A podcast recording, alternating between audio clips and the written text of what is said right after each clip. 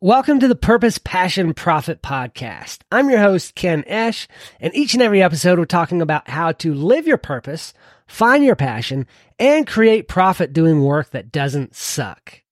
Let's jump right in.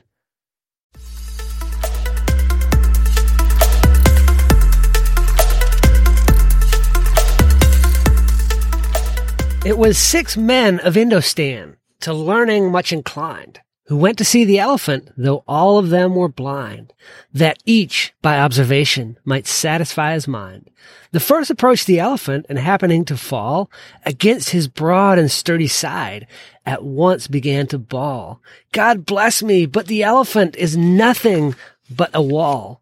The second feeling of the tusk cried, Ho, what have we here? So very round and smooth and sharp. To me, 'tis mighty clear. This wonder of an elephant is very like a spear. The third approached the animal and happening to take the squirmy trunk within his hands, thus boldly up and spake, I see, quoth he, the elephant is very like a snake. The fourth reached out his eager hand and felt about the knee.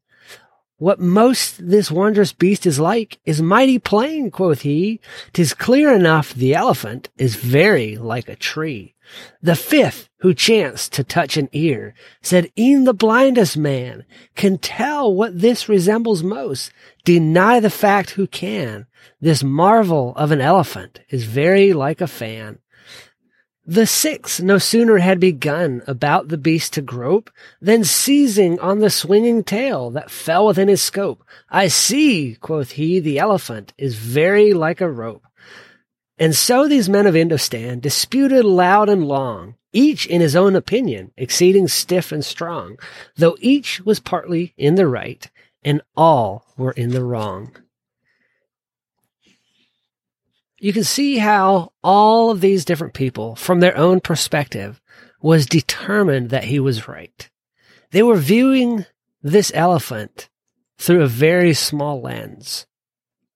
How often do we look at a situation through our own lens, through the lens of our experiences, through the lens of our personality, through the lens of what we know of our knowledge. And we're not taking into account where other people are coming from, how other people experience life, what they've experienced in the past, and we cast judgment on them. Don't forget to give grace to people when they make a decision you disagree with. Remember, they have insights, they have knowledge, experiences that you don't have. Even if it's family, they're still looking at life through a different lens than you are. Before you judge, try to view life through their lens.